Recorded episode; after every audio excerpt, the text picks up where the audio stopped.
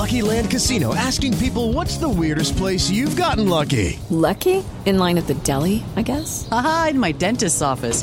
More than once, actually. Do I have to say? Yes, you do. In the car before my kids' PTA meeting. Really? Yes. Excuse me, what's the weirdest place you've gotten lucky? I never win and tell. Well, there you have it. You can get lucky anywhere playing at LuckyLandSlots.com. Play for free right now. Are you feeling lucky? No purchase necessary. Void where prohibited by law. 18 plus. Terms and conditions apply. See website for details.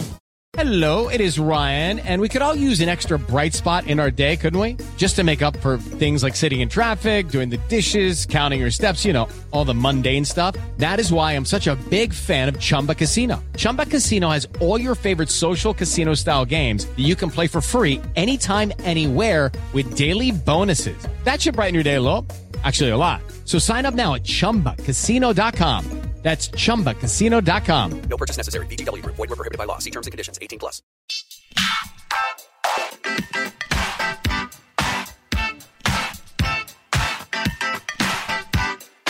Hi, everyone, and thank you for tuning in to the 198th episode of Awards Chat, the Hollywood Reporters Awards podcast. I'm the host, Scott Feinberg, and my guest today is one of the most beloved and respected film actors of our time or any other.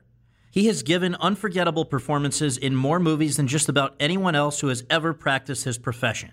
1984 Splash, 1988's Big, 1992's A League of Their Own, 1993's Sleepless in Seattle and Philadelphia, 1994's Forrest Gump, 1995's Apollo 13, and Toy Story, 1998's Saving Private Ryan, and You've Got Mail, 1999's The Green Mile, 2000's Castaway, 2002's Catch Me If You Can, 2013's Captain Phillips, 2015's Bridge of Spies, 2016's Sully, and most recently as Ben Bradlee, the Washington Post late editor in chief, opposite Meryl Streep as the Post's late publisher Katharine Graham in Steven Spielberg's terrific new drama about the Pentagon Papers, The Post. Over the course of Hanks' 38 years in the acting profession, he has received five Oscar nominations, all for Best Actor, for Big, Philadelphia, Forrest Gump, Saving Private Ryan, and Castaway. For Philadelphia and Forrest Gump, he became the only person other than Spencer Tracy ever to win Best Actor Oscars in back to back years. And yet, despite all of these accolades and his standing as his generation's Jimmy Stewart, the ideal American who everyone adores, I can't help but feel that he remains underappreciated. It's not uncommon for people to take for granted those they love, but it's also not right. Hanks has been making the difficult look easy for so long that some just assume he's not working very hard. But a closer examination of the complexity of the characters he takes on and the performances he gives reveals a very different picture. To be sure, he has played more than a few ordinary men who, upon being confronted with an extraordinary challenge, rise to the occasion. But each of them are very different, and besides, he has played many other types of characters in between. In the 17 years since Hanks was last nominated for an Oscar, I repeat, 17 years, he has done magnificent and diverse work in Catch Me If You Can, 2002's Road to Perdition, 2004's The Terminal, 2007's Charlie Wilson's War, 2011's Extremely Loud and Incredibly Close, 2012's Cloud Atlas, Captain Phillips, 2013's Saving Mr. Banks, Bridge of Spies, Sully, and now The Post. I would submit that if someone had never seen a Tom Hanks film prior to seeing any of these, his work in the 21st century would be far more appreciated and celebrated than it has been. In any event, it was my goal during our time together to get beyond what we already know about Hanks that he's a very likable guy, that he's an incredibly talented actor, and that he starred in a lot of movies people love, and try to understand what really makes him tick. But first, I sat down at the Four Seasons in Los Angeles with Bob Gazzale, the president and CEO of the American Film Institute, which has been a staple of the Hollywood community for the last half century, almost exactly. In 2017, it celebrated its 50th anniversary.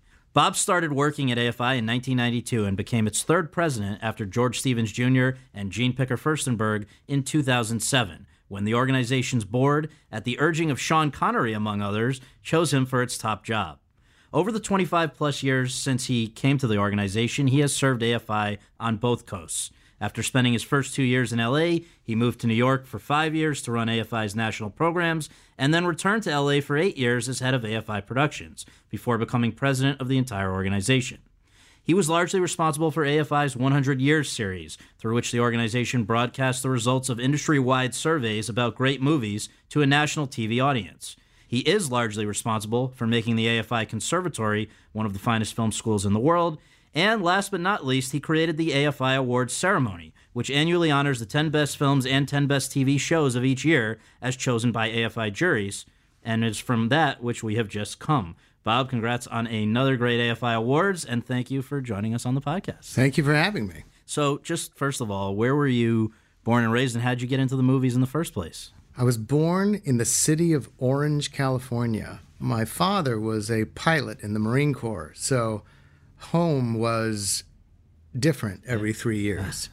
so I lived in California, North Carolina, California, Hawaii, California, Florida, California, Virginia, Seattle, Virginia, and that's when I went to the oh University of Virginia. So it was actually good training for what I do today, which is that when you walk into a room, you know you have a limited amount of time to say hello, make an impact, and depart. And so you were into movies, though. Was there a catalytic event? You will think I'm making this up, but I mean, I've been a fan of movies since as long as I can remember. But the the catalyst moment for me was in 1974. Mm-hmm the AFI honored Jimmy Cagney. and I watched that show on CBS. Right. I remember the CBS special logo coming. It was like bump bump bump bump bump bump right. bump bump. and then I watched the community gather in a place with no competition to honor an icon of American cinema. And I realized there were people like me that loved the movies as much as I do mm-hmm. and appreciated them.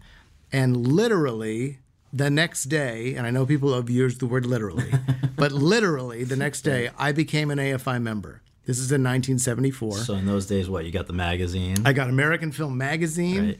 and I have been a member ever since, including a year one year where I signed up to go on an AFI tour of Russia. Believe it or not. Did you do No, it? no, no. It was the Soviet Union. My apologies. Right, right. It was the Soviet Union, and I still have a letter from my predecessor, Jean Firstenberg, Right. who said, "I'm sorry we've had to cancel the trip because the Soviet Union has fallen."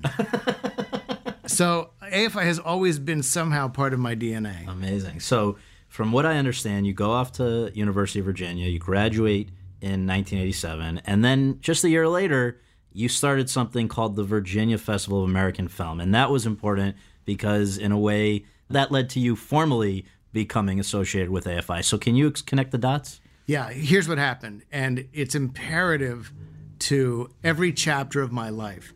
All of it was a door opening and me walking through. Mm-hmm. What you'll discover here is there's very little skill involved.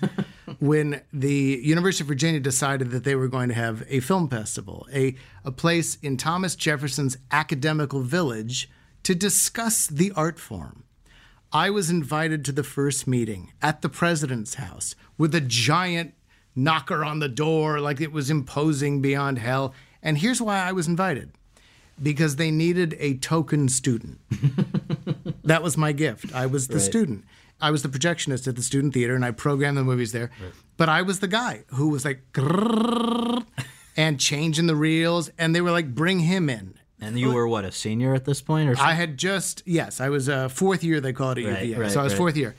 And when I walked in that room, there was not only the president of the university, but Sissy Spacek, who lived in Cobham, Virginia, Jack Valenti, the late great David Brown, the film producer, and Jeannie Firstenberg, who ran the AFI. Yeah. So after that meeting, when people realized how much work it was going to take to run a film festival, I raised my hand to say I would do it. I had nothing else to do. well, because yeah, what was the plan? You were about to graduate. What would you have done? right. I would have bartended. That would have been me. Seriously. Dead serious. And instead, I helped to begin a film festival that is still thriving today. It's a really great event. And then what happened? I guess you must have done an okay job because four years later, you formally were hired for the first time by Jean Picker Firstenberg. Yes, she she was on our board at the Virginia Film Festival, and I remember she sat with me outside of the Boar's Head Inn. Sitting next to her was Charlton Heston. Wow. And she said, Why don't you come to the AFI and do what you do here, but do it on a national scale? And even though that was now nearly 30 years ago, you can hear, I remember the impact mm-hmm. of every word. What a gift. And that first job for those first two years, what were you doing? Well, it was an interesting time at the AFI because when I arrived, the funding from the National Endowment for the Arts, which forever had been a mainstay of the AFI, had begun to wobble. It was in the wake of the Mapplethorpe photos and things like that, where it was a congressional discussion of priorities. And even though AFI was, you know, the standard bearer for cinema, somehow the argument got skewed to the idea that it was it should be different. So, my job, and this was really under the leadership of Jean Firstenberg, was to find an entrepreneurial way to imagine a nonprofit, which is an almost impossible puzzle these days. Mm-hmm. How do you protect a high standard without selling out? Because it's easy to raise money. But then when you look in the mirror, are you still who you are? And so that's what we do at the AFI and what you experience today at AFI Awards. It is an event in one simple example where when we honor you, we honor 10 movies and 10 television programs. When we honor you, we do not then ask you to pay to attend. People don't realize how common that actually is to do that to people. Congratulations, you've been nominated for three awards at whatever, and that's going to require two table purchases for ten thousand dollars. Yeah, or yeah, or fifty thousand dollars, Right, and then you feel like, wait, I want to be there, Right. right? so anyway, the we're lucky that we're an organization that is able to hold up a standard, but do so with the right friends. So today, the AFI annual budget, from what I read, is something like thirty-two million dollars. Where does that come from then? Some of that is conservatory funding. Some of that is trustees of the American Film Institute. And much of it is people who believe, as we do, that movies matter. We have members across the nation in every state, and they support the AFI for different reasons. Some are passionate about film preservation and ensuring that their memories, their childhood memories, remain for other generations to enjoy. Some are passionate about attending big red carpet events, which mm-hmm. we do, like AFI Fest. Mm-hmm. And some are passionate about ensuring that young people have a voice and making sure that film education is a way to move this culture forward. Can you give a rough percentage of how much the studios contribute to this as supporters of AFI? It's not it's not such a focus on the studios. They're all supportive, but I could go through a long list of corporations across America that are of equal footing in terms of what they give. Mm-hmm. So it's beyond this community because the movies are beyond this mm-hmm. community. Yeah. Let's just focus for a second on AFI Conservatory. Where how many students do you have there? The maximum amount of students that we enroll each year is 280. And I need you to pause on that Yeah, for a minute. yeah. Because there is a constant comparison of film programs Mm-hmm. around this country. And the AFI program, first of all, is not an undergraduate program, it's a two year MFA program, but it is intimate. That body of fellows, 280, is the size of some classes at other film Yeah. schools. This is everybody we enroll. And the difference is this there's six disciplines, and they're divided up into directors, producers, screenwriters, editors, production designers, and cinematographers. Mm-hmm. And they make movies. Mm-hmm.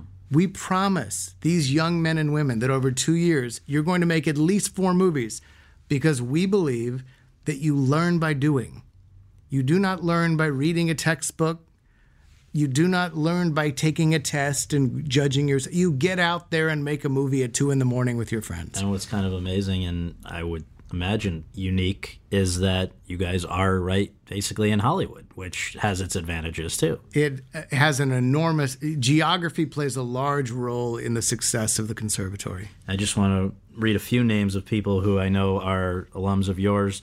Terrence Malick, David Lynch, Caleb Deschanel, Paul Schrader, Edward Zwick, Marshall Herskovitz, Darren Aronofsky, and then a few people who were there today as honorees. I think you said 30 of the people who were associated with one of the 10 films or 10 TV shows, including Patty Jenkins, director of Wonder Woman, Janusz Kaminski, the cinematographer for Steven Spielberg's The Post, and on and on and on. Have you ever had a year like this year with 30 represented among your 10?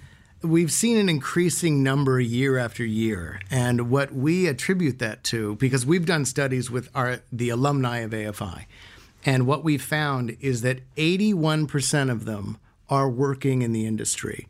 That is an extraordinary number for people who question the time and the expense of a secondary education. Because what's the norm? Probably the average for other film schools. I would not think over fifty percent. I don't. I'm not sure what the others are, but 81 percent. And I even got letters from people in response to our survey who said, "I live on a horse farm in Vermont. I'm very happy. I decided not to be a director." but if you want to work, this is a good place to do it. And here's why: because that rigorous schedule that I described, where you're going to make at least four movies over two years. And as one of our graduates said, it's like grad school on steroids. Yeah. Like, say goodbye to your friends, you're going to make movies for two years. Right.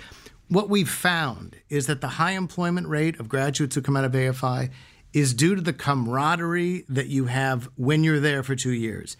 Because when one person gets out and gets a job, they invite their friends along with them. I think Aronofsky works with a number of other AFI. Yes, he does. So Sam Esmail is one of my favorite examples now, who created Mr. Robot for USA Network.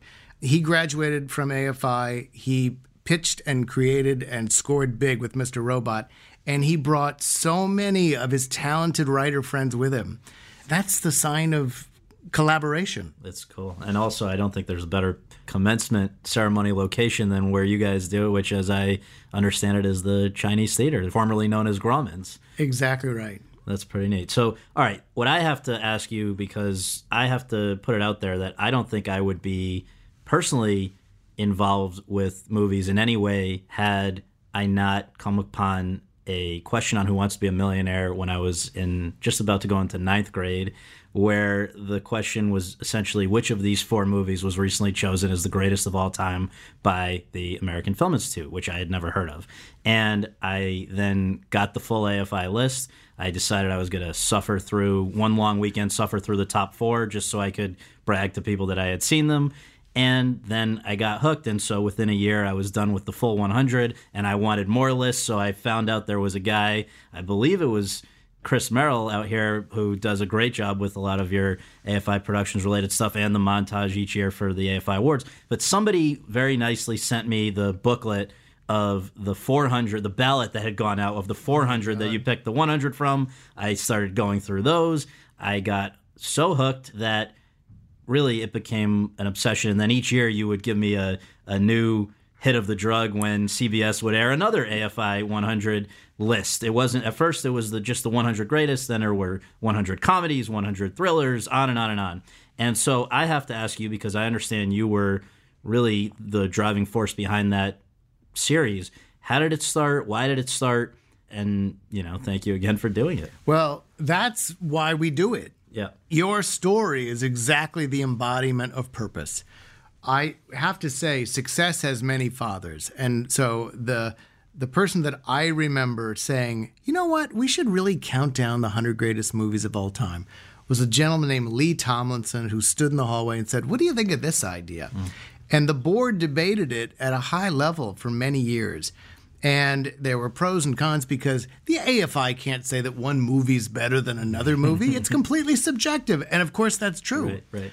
But that wasn't the point. The point was to catalyze a global conversation about what makes a good movie and why. So that it's not just about the weekend box office, it's about what's your favorite.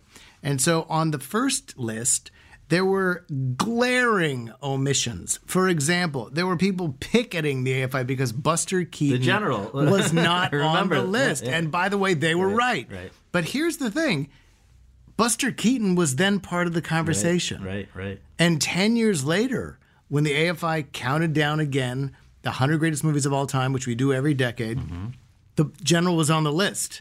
I have to believe that keeping these stories alive and the work of these great artists, well, that's our job. Well, can you just explain for people who don't know how these lists came to be? Because it's basically you're reaching out to the industry. It's not just the AFI Brain Trust that's weighing in, right? And then also, I'm very excited by something you just said, which is that you're saying it's every 10 years because I was sad that it seemed like it was over. So are we going to have another AFI list? I, will get to that. Okay, Break, okay. Breaking news. Oh, breaking great. news. No, it really is to me. Well, the way the list is determined, we polled the community, and there was great debate again at the board level of do you invite the public? Do you invite the? And, but that's what everybody does. That's what the internet is. Mm-hmm. Is the the collective voice of people, and that's wonderful, great.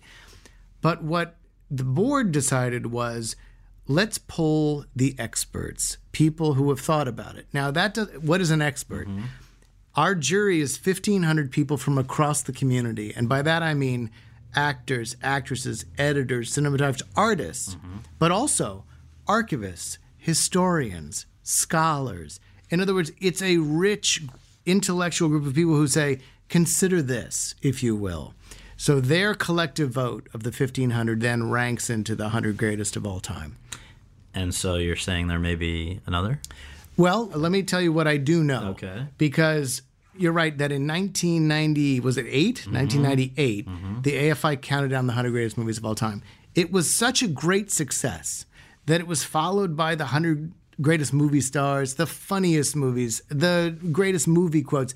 And we went for a decade. And let, let me just interject that Yes. it was not. I guess Jean has put out a book this year about, on the occasion of the 50th, or so it was last year, where I was looking through it before this conversation. It sounds like it, part of the reason there was a debate about doing the 100 years stuff was that it was so expensive to license the footage and complicated and just logistically that that was a potential roadblock as well, right? Yes, and that's an interesting production issue because when you look at what is available on television today in terms of celebrating classic films, accessing a single clip from a, a great movie requires the permission of a number of people. The AFI is in an extraordinary position where the studios are on our board, mm-hmm. the guilds are represented on our board, and they all know that we're going to do it, we're going to celebrate their work at a high standard. Mm-hmm. And so, with their support, we're able to do it. Mm-hmm. But I challenge you or anybody to find any, three hours of celebrating classic movies. You just simply can't afford it mm-hmm. today. right. So, with the support of the community, we were able to do it. That's great. And just to come back one more time, you say there is a future for this. Well, yeah, I think now because 20 years have passed since the first countdown. That's crazy. And the question in our culture is what is a movie? When you count down the 100 greatest movies of all time, what is a movie? Mm-hmm. And so the debate within the halls of AFI, and soon to be, I hope, outside the walls of AFI, We're happy to help with that. good, we accept, is should there be television involved? Because what is it's a delivery system. Mm-hmm. That's simply what we're talking about now. So is the question whether to have separate lists or combine it as just great visual works, or what is that part These of the are issue? well, we have people, for example, that say you cannot compare The Godfather Right. to Friends. Right. You cannot do that. And then there are people on the other side of the table that say, but wait, you're comparing The Godfather to Woody Allen's Bananas. Mm-hmm. So Yeah. In other words, isn't it just the way you receive it, the story? And I sat with a, a noted filmmaker Yep. who was involved with The Godfather, and we were having lunch, and somebody came up and said, The Godfather is my favorite movie of all time. And he said to this young fan, How did you see it? And this person said, I own the DVD. Said it with great pride. Right. And this gentleman from The Godfather said, Well, then maybe it's your favorite TV show. now, these are the conversations that I believe should take place. We often, I believe, in the, our country get so bogged down in the idea is one better? Mm-hmm. Is the experience of the cinema the ultimate? Mm-hmm. Or is it the accessibility of being able to watch it on your television, your iPad, whatever? That debate can rage on. We choose not to be part of it. Mm-hmm. We encourage storytelling in all its forms. Do I personally prefer the, the big movie theater mm-hmm. experience? You bet. Mm-hmm. Like, I am not watching Dunkirk on an iPad. but I also applaud the idea that if you wish to be home and watch The Godfather, you may. Do you feel at all personally conflicted about the rise of the streaming services, your Netflixes and Amazons and Hulus, because on the one hand, they've created a lot more professional opportunities for your students, and it's you know there's just tons more content that's out there. On the other hand, there are going to it seems be fewer big screen experiences because of them that people are just happier to consume their stuff either at home on a TV or on their you know iPad or iPhone or whatever. So how do you feel about their ascension? I applaud it. And I do so because many years ago, one of our very wise trustees, Todd Wagner, said to me Picture professional football. Some people choose to go to the Super Bowl. Mm-hmm. They fly to Indianapolis, they buy an expensive ticket, they get a hotel room, they sit in the back. They can't even see the game. They buy a $9 beer, they get a $4 hot dog. They don't like the guy next to them, but that's what they want. Right. It's bigger than life. And you say, I went to the Super mm-hmm. Bowl. You know what? I like to sit on my couch. Right. Why shouldn't we all have that choice? Right. I know it's it's probably di- still a divisive issue for a lot of people, but it's it's interesting. Now, just for one second to come back to the AFI 100 topic, do you find it dispiriting? Because I know I do to have conversations with people, even in this town, where you would think people are more passionate and knowledgeable about film than anywhere, and find how little a lot of people, even in high positions, know or care about film history, classic movies. I mean, I thought the great value of the 100 Years series was encouraging, fueling, feeding that interest, and it certainly did that for me and a lot of other people I know. But I would not let somebody out of the mailroom at an agency or a studio until they've seen those 100 movies. They will do their job so much better if they can say, wait a minute, I'm reading the script that you've asked me to give notes on, and I can see that based on the way things were handled in the Maltese Falcon, we can improve this scene by doing X, Y, or Z. Instead, you say the Maltese Falcon to somebody in, in this town, and 99 times out of 100, there's no familiarity whatsoever. What's your take on why that's the situation and whether or not there's a way, perhaps through AFI, to rectify that? It is the question of the moment. And I think you've articulated it beautifully because it's not even whe- how much we value our past, it's how much do we choose to access it. So what we've found in our in this kind of cultural change that's been happening is that there's a bell curve. And the favorite movies or the best movies, depending most outstanding, whatever words Right. we want to use, begin to get older. And what we found through our studies is that it's because you believe that what you experience as a child is what's most precious and most important and most defining. And so that's what you believe has changed the world because you found it. Right. And so that's what I attribute this to. But and and I don't disagree with what how you've d- defined a lot of the community here. But I do know this: the people that are truly scoring and truly out there working have the most adept vocabulary and a passion for experiencing what others have considered great. That's the ticket mm-hmm. it's not come out to Hollywood and hope you get lucky. Mm-hmm. It's work hard. And work hard means read a lot, mm-hmm. watch a lot of movies, like dig in. Yeah.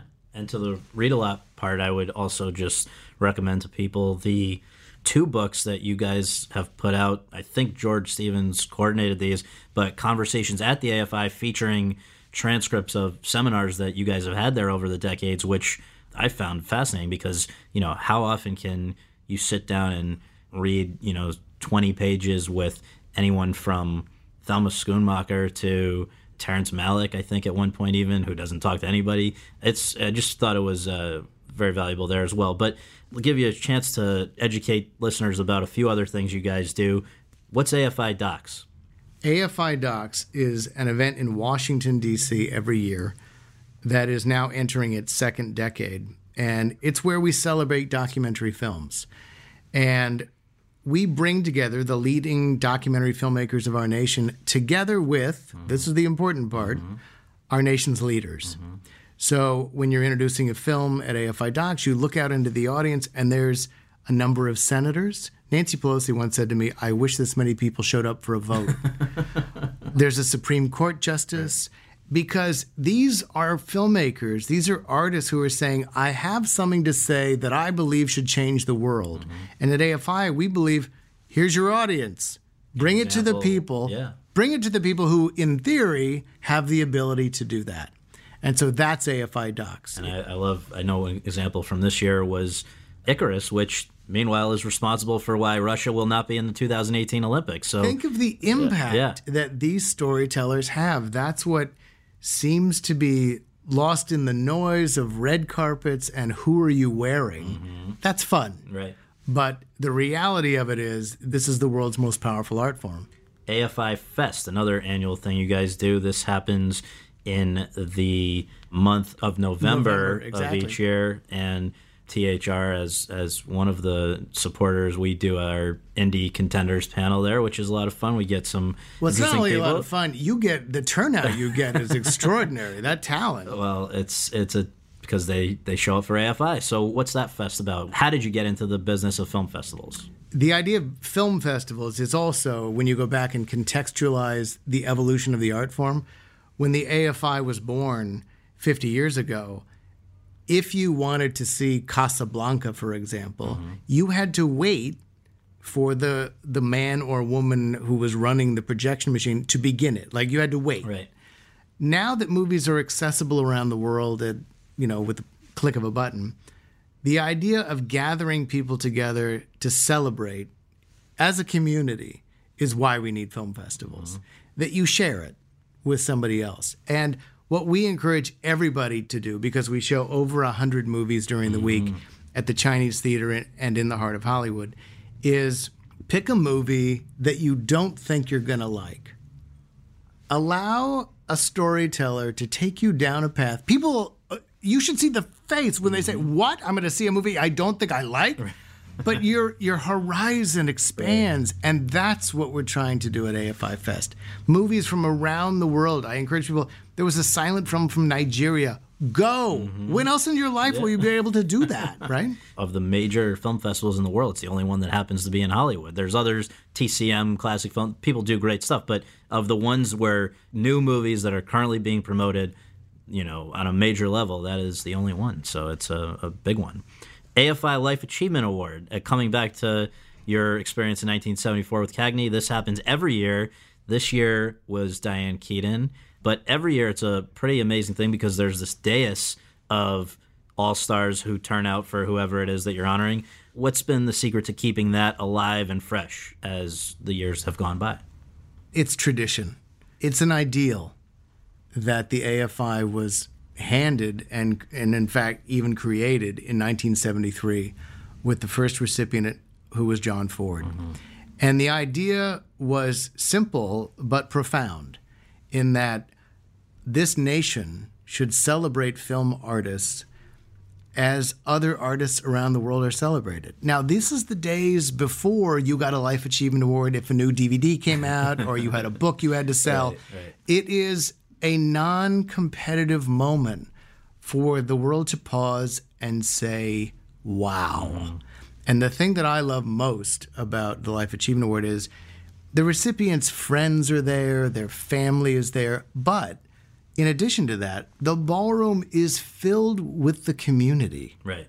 They can get seats. It's at the Dolby where the Oscars is Yeah. held. It's a big house, and people get to. You're right to show up for their their favorites. Let's do the AFI awards. This is number here, 17, number I get- seventeen yeah. because it started when you Started in 2000. Exact. Started in 2000. So, you know, again, it seems like one of these things that could be tricky, like a greatest movies list, where AFI is going to weigh in on what the best is of in the middle of an award season where this stuff is, you know, like bare knuckle brawling between these studios and their films and all that. And you guys dare to say these are not ranking them, but these are the 10 for the year. And then it became 10 TV shows as well. What was the conversation that led to this? The creation of AFI Awards was really that moment at the turn of the century. Believe it or not, you and I lived through the turn of the century. We think that's old. But because you stop for a moment, both personally and professionally, at a, at a landmark moment and say, okay, what are we doing now? Mm-hmm. And this was right in the wake of the great success of the 100 Years series. And what the trustees decided was we've had great success looking back and celebrating the past. But what we should do is create an annual almanac. That was the word. And there was at one point literally an almanac, right? I think I bought it. Exactly. Yeah. To say this is this year. Yeah. This is what's excellent in this year. That was the simple idea. No winners, no losers. Just uh, again, it's a form of a jury like the 1500 who vote for the 100 greatest. Scholars, trustees, film artists, historians who gather together and argue to the death about what belongs in a top 10. So their mandate is to pick the greatest or their personal favorites, or what are they instructed to do? when we gather, I say the game here is not to end with a list of your favorite movies. That cannot happen. Mm-hmm. Your job is to ensure that we have criteria that includes like cultural impact. Mm-hmm. Because let's be honest, every movie hits everybody differently, right? Mm-hmm. And when people say to me, I didn't like that movie, I don't hear it's a bad movie. Right, right. They're telling me about themselves. Mm-hmm. That's what's fascinating about this stuff. This is what defines it as art, by the way. Mm-hmm. Somebody says, that movie sucked. and you're like, well, that's interesting because I liked it. Right. Now, here's what's happening we're not discussing the movie anymore. Right. We're discussing who that person is Right. and who I am. And that's what's fascinating about this. We're both looking at the same movie. Right. And so when you talk about cultural impact, that I would assume would largely account for something like Wonder Woman being on your top 10 list this year. A summer blockbuster adapted from a comic book franchise is not generally what we see honored at the end of the year. We there have been things like The Dark Knight that came close and whatever, but that got more applause than any movie today when its clip was shown. Is that a place where AFI feels that maybe we can highlight something. Today happens to be the day that the Academy starts voting for its nominees. That's, probably just a coincidence. but I mean, is there some hope that in highlighting whatever work you highlight each year that you that you encourage others who have to now make similar decisions to, you know, go off of that list? Well, our goal is to say these are excellent. Mm-hmm. And then that's up to others to decide. But if one more person goes to see The Shape of Water, Right. or Call Me By Your Name, or The Big Sick, or if they go back to see Wonder Woman again to say, really? Mm-hmm. Great. Then we've done our job. Can you just share for anyone who wasn't lucky enough to be in the room today, what are the 10 AFI picks for film and TV this year? Well, these are in alphabetical order, which is important. Yes. We don't rank in any way, shape, or form. So the movies of the year, as determined by the jury for AFI, are The Big Sick, Call Me By Your Name, Dunkirk, The Florida Project, Get Out, Lady Bird, The Post. The Post, by the way, written by a graduate of the American Film Institute. Liz Hannah. Shape of Water, Three Billboards Outside Ebbing, Missouri, and Wonder Woman, which I have to say was directed by Patty Jenkins, an AFI alum. Now, the television programs are The Big Little Lies, The Crown, Feud, Betty and Joan, Game of Thrones, The Good Place, The Handmaid's Tale, Insecure, Master of None, and Stranger Things 2. Oh, and This Is Us. And then we also presented a special award this year to Ken Burns and Lynn Novick's epic nonfiction piece, The Vietnam War, which ran on PBS. That's an extraordinary work. Absolutely. So, last two things, if I may. AFI has had a lot of cool connections to the White House going back to the beginning. It was first announced that there would be an AFI in 1965. LBJ did it in the Rose Garden. Nixon showed up at that first AFI Life Achievement tribute, even though he was about to go down because of Watergate. Obama, I think, welcomed you guys for a film festival at the White House. I have to ask, how has Mr. Trump been to work with? We haven't worked with the White House yet, and it's not that we would rule it out. Our job is to find a way to celebrate the art form at its highest levels. And so some people welcome that idea. Our job is to insist upon it We haven't dreamt up the right idea for the Trump White House. Right. You can make up uh, that idea in your head. In other words, is that funny or not? Right. But when we do, you'll be the first to know. All right, good. And then lastly, what's sort of the big picture future for AFI and for you at it? I know that, you know, some film schools have begun expanding outside of the country even. I think SCAD, for instance, has a Hong Kong campus.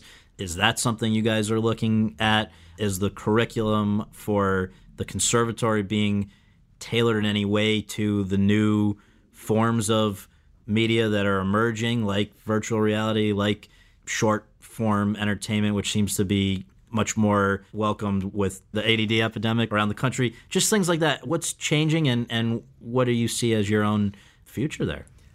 I think the future is this art form. There are some who wonder if the printed word will exist in 200 years, or will it all be images? You see, there's no more cursive writing. Look at hieroglyphics from mm-hmm. Egypt, right? In other words, it becomes beyond now. So when you consider the weight of that responsibility and what we're teaching people and what they see and therefore what they feel, our future is in the education of the art form and how to tell these stories. And to answer your question about technology and virtual reality and the rest, at the AFI Conservatory, we spend less time on technology. Nobody in 1969, when the conservatory opened, had a class on how camera worked. Right. Nobody. Right. So the idea that now we have to know the technology, that's for others, we believe. Uh-huh. Our job is to teach story. And I could say it probably most powerfully this way. When I began at AFI, most of the fellows wanted to make The Godfather. That was the gold standard. Mm-hmm. Then there was a generation that wanted to make Breaking Bad. Everybody, that's the way they're going to do it. And now they don't know. Mm-hmm. They arrive hungry to tell stories. They don't care so much how it gets out. Mm-hmm. Some of them dream of the big silver screen. Some of them are cool with an eight picture Netflix thing. Some people are happy with a two minute thing on a phone. Mm-hmm. We don't determine it. And on opening day of every conservatory, I say, you pick your delivery system. Mm-hmm. We will teach you how to tell a story. That's great. Well, thanks again for a great event today with the AFI Awards. And I thank you again. Really, I'm not exaggerating when I say I don't think I would be sitting across from you had it not been for the 100 years and all the other great work you guys do. So, Bob Gazzale, thank you so much. Thank you, sir. And now for my interview with Tom Hanks. Over the course of our conversation at the Ritz Carlton in New York, the 61 year old and I discussed a wide range of topics. Among them, how a tumultuous childhood may have forced him to learn how to be the likable guy he is known as, and what during high school led him to become quite religious and also to try acting for the first time. How he was shaped as an actor by the years he spent in college and then immediately after he dropped out of it, until through a freak series of events, he, a father at the age of just 21, landed a starring role on the ABC sitcom Bosom Buddies in 1980, which in turn helped to lead to his first starring role in a film, Splash. How, over several years after his star making turn in Big, he grew miserable with the direction his career was taking. He felt he was playing an endless stream of quote unquote pussies, and what he did to shake things up and reemerge with one of the most incredible three year periods in Hollywood history, with Philadelphia, Sleepless in Seattle, Forrest Gump, Apollo 13, and Toy Story all coming out between 1993 and 1995, followed by his directorial debut, That Thing You Do, in 1996, which in turn spawned his own production company, Playtone, which he co founded and has run with Gary Goetzman since 1998. What is at the root of his special relationship with Steven Spielberg, for whom he starred in Saving Private Ryan, Catch Me If You Can, The Terminal, Bridge of Spies, and now The Post, and with whom he also produced 2001's Band of Brothers and 2010's The Pacific for HBO? What it was like with The Post, making a movie set in the early 1970s that addresses the challenges faced by women in the workplace and journalists standing up to a hostile government at a time when those very same issues are front and center once again, plus much more. So, without further ado, let's go to that conversation. Tom, thank you so much for doing this. Really Scott, it's appreciate a it. pleasure to be sitting here. So we always begin and we kind of go chronologically. But where were you born and raised, and what did your folks do I was born in Concord, California. My mom and dad were still married. My dad was he was a cook, the head cook of like dinner house restaurants, mm-hmm. union dinner house restaurants, union waiters. Played they had names like the Sea Wolf, the Castaway, Castaway restaurant, which uh-huh. where later I washed dishes uh-huh. when I was in college. That was in 1956. Mm-hmm. Peak year for birth in the United States of America. We're still the economic motor that drives the United States uh, economy. Well, and and the interesting thing I came across prepping for this was that I couldn't believe you moved so many times by. What was the stat? It was crazy. Well, the the restaurant business is Yeah. the thing that you go to you go into work if someone's pissed off at you and you're pissed off at them, so you quit. Literally, Yeah. we walk out right then and there. And you go to a phone booth, you make two phone calls, find somebody else who has a job for you, and say, "Hey, yeah, I, hey, oh, thank God you called. Uh, I, we need somebody in Reno." And next thing you know, you're living in Reno. Right. That was one aspect of it. The other part is my, my parents got divorced in 1961, I believe. And that began a, a bunch of moves so that by the time I was born in 56, in 66, I had moved into my 10th home. That's unbelievable. Uh, I, I thought it was fun, actually. I mean, it was we, we had a lot of differing personalities flow through our lives, but uh, I never was intimidated by moving into a new place. One thing I, I wondered was, you know, and I know you have mixed feelings when this word comes up because that, from other interviews, but likability is the thing that I think it can be annoying. Because, Can we call it accessibility? I Access- think, right, you right. know, or you know, daily contentment, something like that. Well, I mean, an, an incredibly moral sense of fair play. How about that? All of that. have that? But I wonder, and you know, I, I we can talk about why that would be annoying at, at a certain point. Was that in some ways a byproduct of just having to ingratiate yourself into all these different communities? Well, no, because uh, my siblings they reacted very differently. My, you know, my brother was older brother was very shy, Mm-hmm. and so he didn't he didn't take to it well at all. I, I, this is just my DNA. This Yeah. is just you know this is just how I'm how I'm born. and you were even at that age, you were like kind of the class clown and whatever. Well, I let's. I was uninhibited. Is it a Type A personality? I think I was just always a Type A personality. right. I don't have an awful lot of cognizant memories of it, but I would say probably on day two or day three, I felt completely comfortable where I was Wow. and enjoyed it. I think the best signpost of it is I I loved going to school. I loved the structure of it. I loved the hang. I loved the stuff that I was good at. Mm-hmm. I think I was kind of like labeled an accelerated kid Wow. until I was in fifth grade, and then everything at home kind of went to hell in a handbag. But I loved every subject, and I liked all my teachers, and I liked all my friends. I think that's a good hint at what your what your natural personality was. I've just always kind of been that way. So when you went off to high school, I saw that a couple things happened. You became religious for a period there. I was involved with a really great group of people. It truly was. and yeah, it was just yeah. uh, and so kind that, of like a big young life kind of organization, Campus Crusade, Yeah. things, uh, folks like that. First of all, the people were hilarious. Some of the funniest people. I still uh, they they helped shape my sense of humor. Really, just cute girls. They just all were. Right. But it was actually it was an intellectual place for me to be. We were talking about high concept stuff. We Mm-hmm. were we were pursuing sort of like the great questions of the cosmos. Granted, you know, with a New Testament slant and all that. Mm-hmm. But even there, there was a sense of personal responsibility and an individuality that made you part of something that was much bigger than yourself, Mm-hmm. which is very powerful. But at the same time, the thought was, well, what do you think of this? Mm-hmm. You know, what do you think of this passage, or what do you think of this concept, or what do you think of this credo Mm-hmm. or precept? And that was really important for me in high school, I think, at a time when you are looking for your tribe. And actually, in high school, I found two tribes. Well, that was that yeah. was one, and the other was when I realized that high school was something other than you know the track team and a biology class. Because when I discovered the drama class, because a friend of mine was a friend of mine was in the play, and I thought, what? you can do do this? It was. I just thought it was kind of like a fabulous racket because I did a version of the drama class in every single class I was in. At some point, I you know I uh, mouthed off, cracked wise, put on a little bit of a show. You know, in the first seven minutes of the class and discovered that there was actually a course that was taken as seriously as the yearbook staff or uh, or the football team or or the electronics laboratory. I thought, oh man, this is a place for me. so who was Rawley Farnsworth? This is somebody I know you thanked in your first Oscar Yeah, yeah. speech. Mr. Farnsworth was a very well dressed, very well groomed, man with very, very loopy, very particular handwriting. Okay. And if you had told me at the end uh, he's a homosexual, I would have said, first off, what is a homosexual? Yeah. And then I would have said, no way. There's no teacher that is a homosexual. Yep. But he loved drama. A lot of drama teachers, I think, maybe in some other type Mm-hmm. of high schools that don't take it seriously, is somebody who teaches that had been assigned the drama class.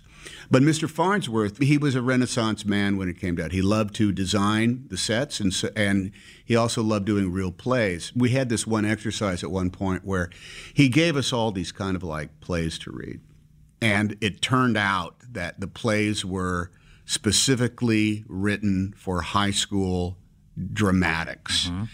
And I ended up thinking that. I said, this is not a real thing. It's like so simplistic and it's like it's like it's been specifically written for high schools. And he said, that's exactly what it is. So when we were the we were doing the scenes that we would do for like Ray Bradbury's Dandelion Wine and Box and Cox, and the first play I was in in high school was Tennessee Williams' Night of the Iguana. Mm-hmm.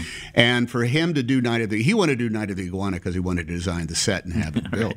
But we did. I went to a three year high school, so I, I, I was in the drama department for this the last two years mm-hmm. because I didn't discover it until then. And there was a fall play and a spring musical, and the spring musical was a big deal because in uh, the years that I was there, we did My Fair Lady in South Pacific and. We did Night of the Iguana and then Twelfth Night. And you know, look, these are real plays. Yeah. So it wasn't a hobby. It wasn't like an after school activity. It was a real discipline Yeah. that we ended up studying. And I'm trying to think if there was any other class that was the reason to go to school. I took one world geography class that was fascinating, and it's those kind of classes where you don't even have to think. You just your eyes roll, and you just get it, Yeah. and it's instantaneous, and you just ace it without Right. even trying. As opposed to you know a boring version of the humanities, Right. which you don't really get, Right. or American government at the which at the time was just embroiled in li- literally Watergate Yeah, because right. it was you know 73, 74. you go off to community college, which I know you've written about being. You said that the one that you went to is quote the place that made me what I am today. Close quote. You Yeah. and I know that it also inspired Larry Crowne, which is one of the films that you've directed. What happened there before? I know you ended up going on to California State University at Sacramento, but what was it about community college, and particularly I. I Heard about a chat with the guy John Gilkerson that really started. Oh, well, for you? John, yeah, John was a brilliant puppeteer. He was actually, he did marionette. John was like a world class puppeteer. We were in the same high school class. Mm-hmm. He was just an artist, one of these kind of guys that was in high school, but he was actually more like he was a 42 year old accomplished artist. He just happened to be a senior in high school the same time I was. And John did everything, and the, he just he just eventually he was like junior Mr. Farnsworth.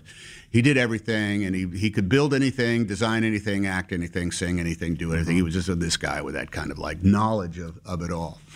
He was Professor Higgins, and he played and he played Sebastian Right. in uh, Twelfth Night. But Chabot, C H A B O T, uh, named after the explorer Chabot. There was no other college in existence that I could get into. I had no SAT scores. Uh, the- my joke was when you take the SATs, you get to send the test results to two colleges for Yeah, free. right, right. Actually, three for free. You don't have to pay. So I sent one to Yale, one to Villanova, and one to Chabot College because I was hoping Yale and Villanova would just send me would send me a sticker or something. Like, Thank you for your application. But at Chabot, everybody else I knew went off to college. So I was in the, one of the few people that were left in the same town, you know, in the same haunts, uh-huh. going to the same quarter pound for burgers and whatnot. And I ended up getting a job in the hotel business. I became a bellboy, and a bellman actually uh-huh. it's uh, derogatory to call anybody a bellboy. And so I, I did that on the weekends, and so I had like kind of a job, and going to school was a, just a thing in order to occupy time. Mm-hmm. It was just, well, what are you going to do?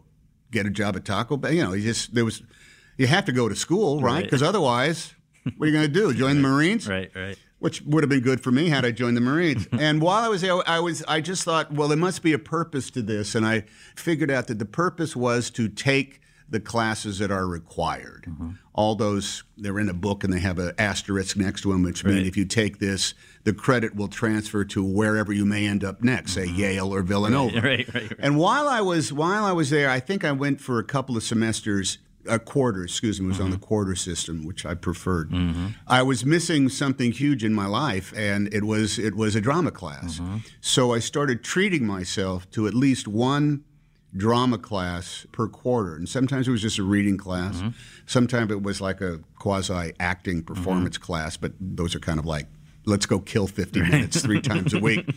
But I ended up, I took one class by a great guy, uh, Professor Glenn DeBose. Glenn was a true theater director, mm-hmm. meaning like all over San Francisco, he directed everything from bona fide shows that played in like the Marines Memorial Theater.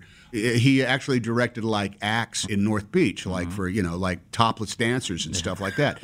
But big Yeah, production numbers, right. you know. So he ran a class that met at I'm going to say 6:45 in the morning. It just seemed so Right, early. right. But it was a brutal performance class because there was no celebration of the fact that you were there doing it. Mm-hmm. It was only to do it.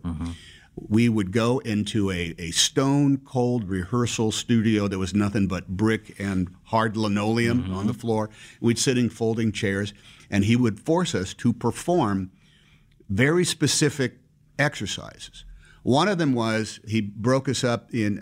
I remember it so well because everything he did was a challenge to us, and the challenge was is getting over our own self consciousness. One was he took the most non Shakespearean of passages, mm-hmm. which are just servants setting up a table. And he said, You need to take these 10 or 12 lines and you have to make it come to life.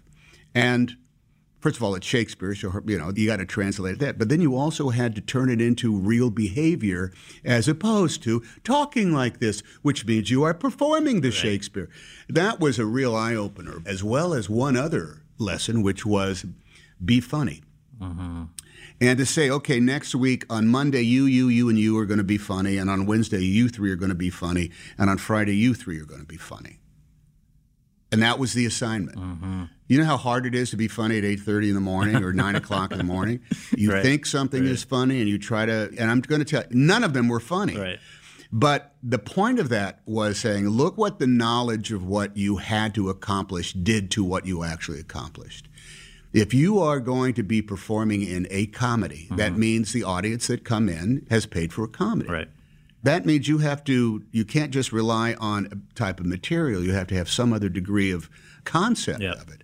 And it was brutal. But it seems to have made an impression on you. Yeah, yes, it, it really did. Now, John, John Gilkerson, I've been going to school for a while, and, and two things happened. One was I ran into John. He, we, he had some friends that were there, and uh, he wasn't even going to school. He was just working as a puppeteer, a marionette. He was just this Renaissance guy who was always off, off in the workplace pursuing everything that he could do. And he said, What are you doing?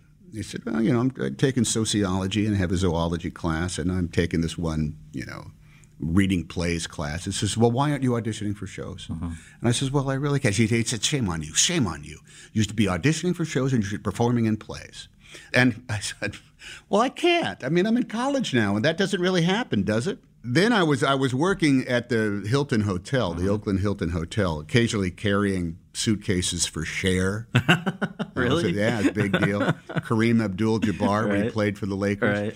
And my boss, a great guy, the bell captain, a guy named Lou Rice, he said, uh, "So you're going to school?" I said, "Yeah, yeah, I'm going to I'm going to Chabot." Oh, yeah, it's good college, good college. Yeah. What are you studying? Well, I guess I'm studying theater because that's the only, you know, by that time I'd had yeah. five or six theater classes. He said, "Oh, really? Theater? I mean, like like doing plays?" And I said, uh, "Yeah." Well, are you doing any plays we could go see? And I said, "Well, boss, I can't because I, I work here, you know, three or four days a week." And they said, "Oh, well, we, we can move the schedule around if you want to do a play." And based on that, I auditioned for uh, a production of Our Town. I played George Gibbs, and his kindness and also his awareness that I'm not going into the hotel business. I'm the Right, I'm the I'm the kid who works, you know, nights on weekends.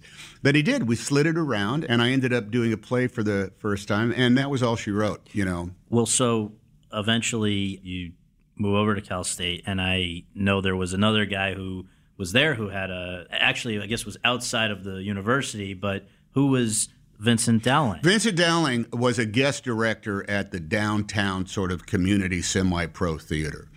There was an actress in Sacramento who had met him and had worked with him at the great, he was artistic director of the Great Lakes Shakespeare mm-hmm. Festival in Cleveland, Ohio. He had come over from the Abbey. He had worked in at, at the Abbey Theater in Dublin and London and what have you, and he'd come to America in order to stake his claim and to build his edifice. He, would- mm-hmm. And it was going to be the Great Lakes Shakespeare Festival. And he came to Sacramento, to where, which was the theater that she had worked at, as a guest director. And he directed uh, production of The Cherry Orchard because he also liked to do the he also liked to do the translations. He had read every translation there was of The Cherry Orchard, and so wrote his own. And it was a community theater production, and I, I did not get cast at a show at school. And I thought, well, that's it. I'll, I'll never work again. And heard about these auditions and was cast as Yasha in The Cherry Orchard. And when Vincent came in and directed, he was like a god to us because he, he literally said, you know, the work in the theater is more fun than fun. It is. It's why we're all here. It's why we're all here because we seek something great. The greatest job on the earth is to be a repertory actor. and I just thought he would just was the grandest, most flamboyant character. That his wife came in, his daughter Barbara was in the play. She was from Ireland mm-hmm. as well. And what he needed was he needed bodies at the Great Lakes Shakespeare Festival to change over the sets because it was still in rotating repertory theater. So everywhere he went, he collected three or four, two at a time, of people who who would come work for him, and he would say, "Now, now, now, now Tom Machine, Tom Machine, yeah, yeah, I think you you could be, you could be an actor. I can offer you a, a chance to perform, but I cannot." I cannot pay you any money, but I can provide you with something much more valuable, and that is a season of professional work in the uh-huh. theater. And he was absolutely right. We went there, and all we did was change over the sets and work ourselves into puddles. You know, you're you're a kid, and it's a blast.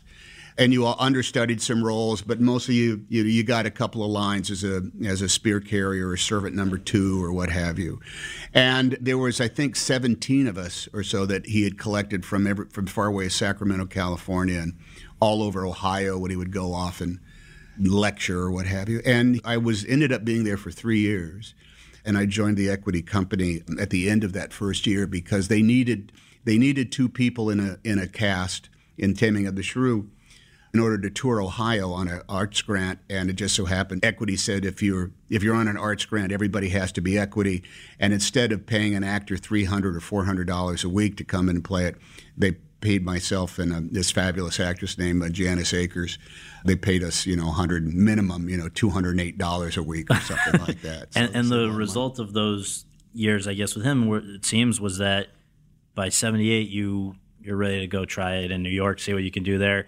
I know that that it didn't click to the extent that you probably hoped when you went there, but it was. So what I'm wondering is how, from not having great luck in New York, you ended up not long afterwards getting your first screen work with uh, Bosom Buddies. I, I mean, ha- I had phenomenal luck. Literally, the it was the hand of God or something. I, I, I came to New York City with unemployment.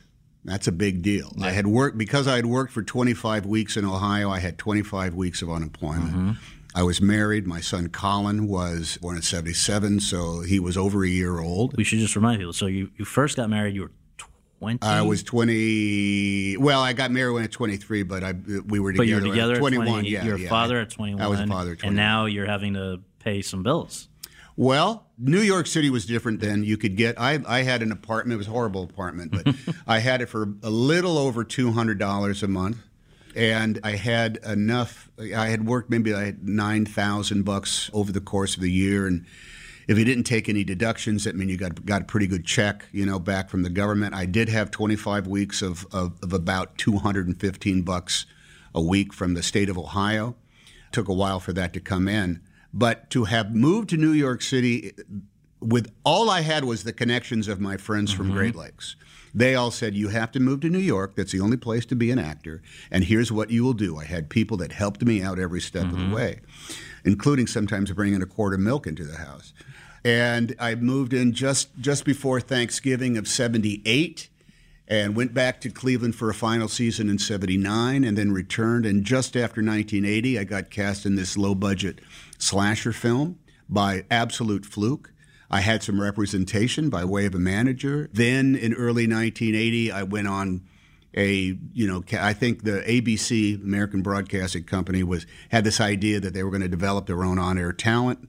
And Joyce Selznick, who was you know legendary in both name and um, and duties, swept through town and saw eight million people. And without really knowing what the hell was going on, I ended up flying on an airplane for the first time from New York to Los Angeles and auditioning for uh, everything under the sun. And from that came a thing called Bosom Buddies. And then you're out in LA and it starts. Yeah, yeah. I mean, the, the, the initial foray out into LA was tough because it's a lot more expensive to live out there. And by that time, my son's getting older, and there's a lot more kind of needs that go on. And you'd be you'd you'd think that if you if you go suddenly you're making five thousand dollars a week, but that's after taxes and after commissions.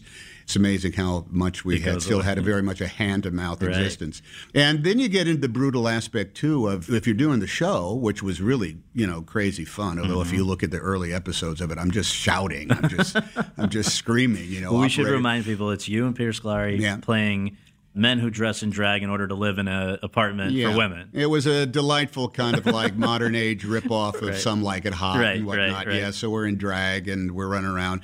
And the union there with Peter was just crazy important for, I think, for both of us. Mm-hmm. Peter and I were the guys. We were young. We were going through an awful lot of stuff in our in our personal lives. And we're also just trying to we're just trying to survive in this. Uh, we, we described it as every week we had to build this kind of like shoddy biplane Right. and, and fly it on Friday nights. I read that you that it was because of I guess seeing you in Bosom Buddies and then also a guest appearance that you made on Happy Days that really led Ron Howard to reach out to you for Splash, but initially not for for the part that you ended up playing. Yeah, I mean, Ron was trying to get established as a director. He just wanted to be a director. He directed a movie called Night Shift. Yeah, he had yeah. made Night Shift, and that was a low budget thing, but it really worked. He had been hell bent on being a director since, I mean, when he was a teenager Yeah. on on Andy Mayberry. So what happened was is that the guys who wrote Splash, Lowell Ganz and Babaloo Mandel, had been on Happy Days and they saw me do this guest shot. And they could not get anybody to make Splash to be cast in it. It was a medium budget mm-hmm. Movie that was being made for the new Disney wing called Touchstone. Mm-hmm. And Disney at that point had, you know, such motion picture classics as Condorman, Gus the field goal kicking mule, Herbie the Love Bug Seven, the Boatniks. they they made movies like that. Right. And so here, Ron Ronnie Howard from Happy Days was going, and Opie Cunningham was going to make a movie about a mermaid. And so there was nobody on either the A list or the B list that was clamoring to Right, be in this right, movie. And I thought I was going in to read for the funny brother because I'd done a sitcom, and that was about the only way I was being viewed as anything. You know, I had big hair and a geeky face and a squeaky voice. And when I went in to read for it, I met Brian Grazer first, and I was up to that point. Every producer, director I had met were intimidating, you know, older figures. You know, not quite cigar chomping Right, guys, right. but guys, you know, with their names on parking places and. You know, um, they, go to restaurants like La Dome and restaurants on Jefferson Right. and what have you. And so um, instead, I walked in and I met this guy who kind of dressed like me, was more or less my same age. That was Brian Grazer. Mm-hmm. And my question was kind of like, how did you get to become a producer? What did you kneel in front? Did Walt Disney tap you on the shoulders with the, you know, the sword of Arthur? Say, I hereby dub thee Right. a producer. And so he and I were talking. I talked to a guy in business that I had never met before, like an absolute peer. And that was very, there it's very comforting. And then when Ron came in and we kind of like did some some reading back and forth, a day or so later, I got a call to come back and audition again, which I viewed as, oh, hey, I got a call back. Right, That's right. always this. But he said, no, we don't want you to read for Freddie the brother. We want you to read for Alan, which was the quote unquote lead. Yep. And I said, oh, oh, all right, all right. So prepared that and went in. And back in that day, Ron Ron was playing around. They had camcorders by that point, Mm-hmm. And he had this new JVC camcorder with a mini VHS. So there's a, Right. he, he videotaped, you know, kind of an audition. And lo and behold, I mean, this was they, it was all rental furniture. It was old Disney, so it was it all looked like a bus station in Selma, Alabama. You know, it didn't look like a movie Right, studio. right. It literally they had faded outlines of of like the seven dwarfs that had fallen off the wall, but you could see still the outline Right, of the right, how she has hands on it. Then they called up and they said, "Okay, listen, um, you you've got the part. We're going to cash you." And I said, "Whoa." All right, but in my mind, I was still in a, you know, we were still making this low budget not kind of like big under the radar sweet movie. And he said, Well, here's the thing. I want to do a camera test because I'm getting a lot of pushback from the studio on Daryl Hannah because they didn't know if she could be mysterious or Right, charming or anything right. like that. So I went, we're going to come and we're going to do a, we're going to do a test on film, which is a big deal Mm-hmm. because it's a lot more a lot Yeah. more expensive. Yeah. And I said, okay, all right. Uh, but I, I asked him, I said, can I just, is there any way that I'm going to get fired because I'm not very good in this test? And he laughed. He said, we probably won't even see, we probably won't even see the front of your head. right. And that was that was that. When that happened, you're making a movie, and mm-hmm. just the knowledge that you're making a movie is a ridiculous. You have a job. Mm-hmm. I mean, there's no better place. There's no better time in an actor's life, mm-hmm. I think, that the moment he understands he has the job and before the work begins, because you're just Johnny Potential. Right. You get to say, "Oh, well, you know, I'm going to start shooting." Right. And we would shot in New York, and I never had per diem before, and you know, it, was like- it was like crazy. But making that movie ended up being because it was with peers, Mm-hmm. because I viewed. Well, I certainly kind of worshipped Ron because I grew up with him. Yeah. But they were all a bunch of young guys, and we are all everybody was hungry in order to to make as much as the movie as they were allowed to make with limited amount of money and limited amount of time. So, and that started steady film work, and the well, not for about a year or so. a little after that. Yeah, I ended up doing a couple episodes with for Gary Goldberg of uh, Family Ties. But once it got started, I want to ask you this because it seems like there were for the next few years some uh, great moments, particularly big, which I. Well, that took a long time. I, a few- I made a bunch of. I'd said yes to every movie that came down the pike. But just to set it up though, because amongst those, so the, as you say, the next few years there were a lot of movies. Big though, the first of the two for Penny Marshall, the other Yeah. a few years later with A League of Their Own. But that one, New York Times said in their review, "quote Mr. Hanks has crossed the line that separates a leading man from a movie star." Close quote. You got your first Oscar nomination. That was that's on the one side of the ledger. On the other side, as you've referenced, there were a number of movies that didn't go over especially well that were you were asked to do a similar sort of thing. It sounds like and just Punchline, The Burbs, Turner and Hooch, Bonfire of the Vanities, Joe versus the Volcano. Ultimately, it sounds like you reached sort of a breaking point after A League of Their Own. Well, Punchline was a was a very organic experience for Mm-hmm. me, which we actually made before Big. It came out afterwards. Ah, but yeah, there is. There, I, I viewed myself as being a repertory actor, which Mm-hmm. means if they ask you to do it and you have room in your schedule, you do it. And and every one of those films had a potential for being something unique and sensational. And the the truth is, in the uh, movies are binary. They either work or they do not work. Right. They're either ones or they're zeros. And it's not you don't have a 50-50 shot at it being a one. You don't. The the odds are that you're going to you're not going to be able to capture the zeitgeist of what exists there on the screen. And you know, there's ended up moments being of all those movies that were great, but I, I quite frankly, I put my head down and I plowed through them all, and I said, I can make anything mm-hmm. work. Mm-hmm. Which number one is not true, but what you learn by that is that it's it's not a purely instinctive process. You can't manufacture momentum or adrenaline. Mm-hmm. You can't if you don't have the time. If you don't, you, the wherewithal will wear you down. And so there was a point when I was older. I was in my mid 30s. And I essentially said, I'm, "There's a whole type of part I'm not going to play anymore." just to play out that part of the conversation, you said these were pussies. Yes, and I don't mean that in the uh, uh, Literal. in the what am I saying? The Donald Trump. No, right. of, uh, I don't mean it like that. Right, right. Yeah, I, I sat down with my I sat down with my agent. It was after we. It actually was after we had made League of Their Own. Mm-hmm. Because I think prior to League of Their Own, I was going to do some stuff, and they and it all collapsed. I had gotten married to Rita, and mm-hmm. uh, we had we started having a family, and there was there was just stuff that didn't happen. And when League of Their Own came around, I was in a different place professionally. I had a whole different sort of approach to it. Mm-hmm. I had felt as though that I had been. I had done enough work in order to be established in the business, mm-hmm. but there was still sort of like a physiological desire, a fire in the belly that I had that was not being fed. And I sat with my agent, that Richard Lovett, who is still my agent, and uh, Well, and who became your agent though out of this frustration, right? You had, you just bit, gave an yeah. in- interview that I thought was so interesting in this new CAA oral history where you you had been at William Morris, Yeah, yeah. and you said, "I'm doing the same thing over and over. Why is this happening?" And somebody said, "Well, we think you should do big too." yeah, yeah, yeah, that's that, true. that sort of didn't get the point. Yeah. and that was the that was the end of that in the yeah, beginning of CAA, it was. right? Yeah, yeah. Well, Richard had also written me a letter. Uh, i- i- you know, part of this, part of it is the long ongoing. Yeah. That oral history of CAA is might as well the oral history of pinching clients, poaching clients from other people. But I was at a place where an awful lot of chef stuff was changing, and by going off and doing a League of Their Own, which reunited me with Penny, which Yeah. was a very comfortable thing, Yeah. and Penny asking of me. You can't do that same thing. I don't want you to be charming. I don't. I don't. want- I don't want to have a love interest in this. You can't do that. You have to do something else.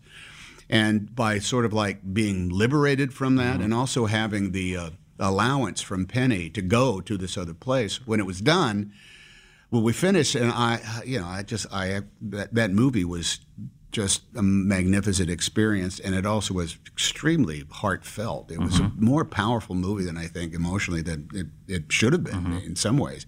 But that's because a woman directed it, and, uh, and it was uh, so much about, you know, a team of women Right. playing a sport. That I said, okay, uh, I'm not going to play pussies anymore. And he said, what? Well, what does that mean? I mean, I'm not going to play the guy who can't figure out why he doesn't have the thing, or he's not in love with the deal, or Right. he's, oh, this is too much. Oh, I can't believe uh, I'm in something. Uh, la la la. and that that removed uh, literally just tons of paper off my off my desk. The stuff that came in over the transom, and the thing that were going for me was. You're 35. I had uh, I had a kid. I'd been through an awful lot, and I was just figuring out both the technique and the art of acting on screen, which is you learn an awful lot by thinking you're doing something right, and then you look at it, and it ends up being where did it go off the rails? Did it go off the rails in what I would? Some many times it's just that I didn't have it. Yeah. and there was also time, and it was, well, it wasn't in the material. Right. I had convinced myself that it wasn't material and that I was banging it, and I wasn't. Right. And once that happened, I think the the next thing that sort of came along was an awful lot of really great movies. Well, yeah. I mean, this along. was, and I, I hope there really It's are. funny, you know, so I can many- remember more about this era than I can about the last three years. Really? Well, it's just you know, It's just it a different time, and, you know, yeah. it was really hopping. Well, if I may, I want to just obviously there's so many great movies that I, I can't ask too much about each, but I want to make sure we just touch on Sure, some of the big ones. Yeah, so yeah. after that period where you're saying it's going to be a new type of project I'm going after, that was in '92 when League of Their Own came out. Yeah. '93, it's a whole new ball game. Let's in that year alone, you you have two major movies: Sleepless in Seattle, Yeah. big, huge hit, and Philadelphia, the Yeah. first. I think your first really dramatic leading part about something Bigger, ser- yeah, bigger. yeah. Well, that, that I had made a movie called uh, Nothing in Common with Yeah. Jackie Gleason, and that that touched on a lot of bigger themes. Yeah, no, but But uh, I mean, so Nora Ephron, who wrote Sleepless in Seattle and You've Got Mail and Lucky Guy, and who you guys have dedicated the post to, she said in 1993, "quote There are two kinds of romantic leading men in American movies. There's the godlike person you've never met, like Cary Grant, and there's the boy next door you've known all your life, like Jimmy Stewart." Tom falls in the second category, and that's what makes him such an inspired choice for the lead in Philadelphia, too. There's something familiar about Tom, and people find it very easy to relate to him, and that hammers home an important truth about AIDS that it's in your neighborhood and could happen to anybody. So to have those two in one year, this this first of the two rom coms, and working with Meg Ryan, and then Philadelphia, where I, I read, I think it was 35 pounds you lost to play this lawyer who's afflicted with AIDS, the first big Hollywood movie about Yeah. AIDS. What can you say about that year that produced such two very different but hugely successful movies? it was looking at the material before letting my instincts just kicked in. The construction, the writing construction of Sleepless in Seattle that mm-hmm. Nora and her sister Delia did was intricate and tough, and we fought over it.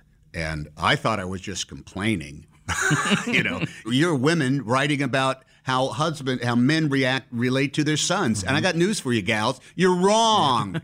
Stuff like that. And w- because she included us, all of us, uh, mm-hmm. but me in, in that process, the screenplay, the script, the movie changed substantially from our first meeting to, to when mm-hmm. it came out. And Nora, I think it was because of the way she certainly worked with Mike Nichols when she was just a screenwriter, understood that that collaborative process is not a threat to the authority or the vision of the director. It's actually part of it. Because I certainly came up with a bunch of mm-hmm. ideas, and she said, "No way in hell are we mm-hmm. doing this." Mm-hmm. But there was other stuff that was in there that altered the the thematic, the way we examined the theme with a movie. And the theme was certainly about loss, but it was also about yearning. And it was also about it was also about magic. There's a bit in there where my character describes how he fell in love with his wife, who has passed away. And it's in the movie mm-hmm. because I would just say, that's not how love works. Love works like la la la la la. And it mm-hmm. ended up being there. So I was no longer just an actor that was trying to say, I can make this work. I was I was treated as a collaborative Right. process. And, and maybe because I was a cranky movie star by that time. But there was also, we, we were working with people who said, well, what, what should it be? Right. After that, with with Philadelphia, I think Jonathan and Ron Nyswaner and Ed, the uh, the producer, they requested a meeting with me. I didn't pursue it. This came out of nowhere. Would you go in and talk to Jonathan Demme about uh, about this this thing? And I and I- I gave it a read, and I was a little bit was why you know why me. And the theme was, I think of that, is don't be afraid. And ah, as soon as I said that, I got it. Because I do not have a countenance that makes people fear me. I, you know, mm-hmm. I'm not an intimidating guy, which is fine mm-hmm. because that's part of the package, Right. you know? And so the bold thing about that, I thought, was that they were going to make a commercial, big budget, student, and big budget at that time was like 30, 30 Yeah. million dollars. But that's real cake, and it was going to have to compete with every other movie in the marketplace. It wasn't going to be a niche film that's going to play in three theaters that you make for two hundred thousand dollars. It was going to be a movie that needed to make a profit Dealing with a subject that people were not. that they did not want to broach. Right. It hadn't been broached. Actually, there were there was uh, Aidan Quinn had made an early Frost, which was an NBC TV movie. Bruce Davison, I think, Longtime yeah, companion. longtime companion. But this was going to be literally a you know a, a roulette wheel gamble for the studio and for everybody involved. Had you ever poured yourself so much into something where, I mean, I know that weight loss can, is not the Yeah, thing that, that- actors yeah. want to talk about. all- Like yeah, that's after after oversimplifying after it. two weeks, weight loss doesn't mean anything. Right. It's just you just keep doing it. But I mean, the whole emotionally as well, on top of the 35 pounds or whatever. That's I don't know. I mean, it just seems like that it was an. It, I realized I had to become educated Yeah. in something that I was really unfamiliar with. I had, I think that the the first time I did that really was with Punchline, which was Mm-hmm. earlier, but that got into the whole concept of. You know, I said earlier the greatest moment for an actor is when he learns he gets the job Yeah. before he Yeah. starts. That is the great feeling. But by that time, the roles had become for me. The moment I learned that I got them, I started working on them. Mm-hmm. And the only way you work on them is you you can't ask enough questions, Right. you can't imagine enough scenarios, and you can't go over the beats of the story enough times. And that with Philadelphia, and also the the intimidating process of acting opposite a desk from Denzel, Washington. yeah. Denzel was already Denzel by that right, time, right. a formidable presence. I kind of like felt like I was suddenly on the same same ball club as you know Reggie Jackson or Babe Ruth or something Right. like that. Here was a guy that was really good at what he did, and I had to both observe and keep up and relate to him. That ended up being the crux of an all-encompassing, all-encompassing experience as far as making a movie goes. So you you win the first Best Actor Oscar for that. The next year you're in Forrest Gump, which I think people may forget how huge a a hit that was. They remember it's a hit and they remember it was great and loved and We Best were- Picture. That was massive. we were we were not just geniuses. We were diabolical Right, right. geniuses. I remember doing Forrest Gump came out in June, uh, June or July, I believe, and never left. It didn't go away for eight months. And every I began to do we started doing articles on it, you know, press, and they were asking us how we did this, you know. And did you know? So it, the joke was if it had just only made if it had been a big hit, Right. we they would have said we were geniuses. Right. But because it was this ongoing, never-ending Right. monster hit, we were diabolical geniuses. it's like, what have you done? What have you done to the psyche? What is it? What is it? Because Pulp Fiction had, but you guys aren't Pulp Fiction. What have you done? Right. And and I mean the interesting thing there was that it was primarily just out of a desire to work with Eric Roth, right? I mean it was I had known Eric Roth because I'd come close. He'd written. uh, Eric Roth was a screenwriter that could that could write anything. Yeah. And in fact, even Wendy Finerman, who was the producer Yeah. of it, I, we had gone down a couple of paths with Eric that just never got the financing. And it was when Bob Zemeckis read Eric Roth's script. I remember Wendy said, do you, do you think I had read the book by Winston Groom? And he said, Do you think Eric could adapt this? And I said, Eric Roth can write anything. he's, he's a genius. So he wrote this thing that was really thick and different. I mean, it was it was like a it was like a three ring mm-hmm. circus, man. It had so many elements to it. And but when Bob read it, and he ended up seeing what to pare away and what to add and what to figure mm-hmm. out. Then it just became, boy, that was the truly, truly every conceivable sinew, sense, question. We ended up banging into that thing, and we never, we never stopped questioning what we were doing. Right. Even on the days we were shooting. Right. Are we? It's is any of this going to matter? Are we doing anything right Well, here? plus you guys were in the midst of doing something that I think I remember when people first saw it, they couldn't fathom how you had done it with the, all the CGI from the feather to Lieutenant Dan to all the, the people you're presidents, meeting. yeah, and the, everybody thinks I played ping pong that way and, and what have you. But I mean, in in the making of it, were you going through this saying like th- this could actually be a disaster?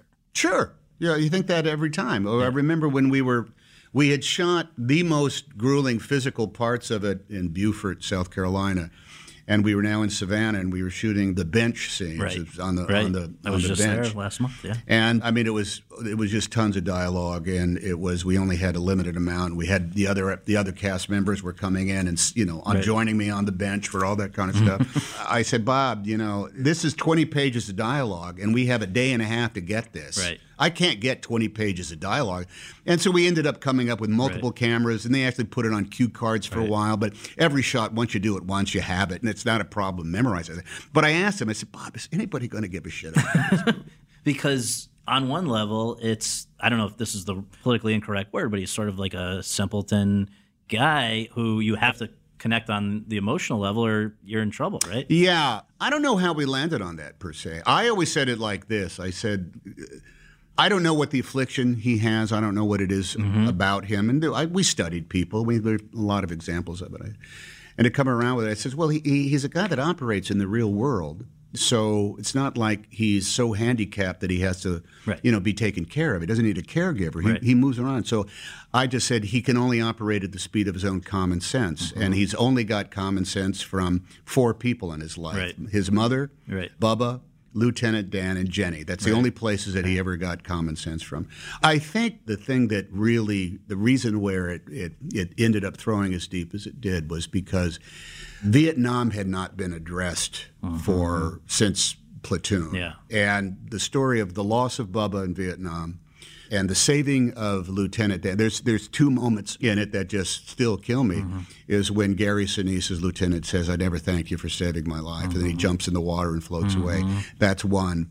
And then later on, when Forrest is going to marry Jenny, it's at the wedding, and Lieutenant Dan shows up on his magic legs, and there's a moment where they just look at each other, and it's it's that moment there that I think is cracked the movie wide open because even if you were just of a generation where you knew of Vietnam, you knew that it was this great divisive moment. And at, at 94, so about 20 years after mm-hmm. after the fact, I think there was an exhale mm-hmm. that that movie provided in regards to Vietnam. And and for you on a personal level, only the second person ever to win back to back best actor. Yeah, Oscars. that was Did cool. that mean a lot to you? Well, it did, but it also came at the end of an eight-month process Yeah. of just getting, you know, a, a brand of attention is really nice, Right. but white-hot attention that never goes away is really unhealthy for the soul. Mm-hmm. And having to constantly explain, explain, explain your motivations Right. or whatever you did, and there's no explanation for Right. this. Why does the movie work so?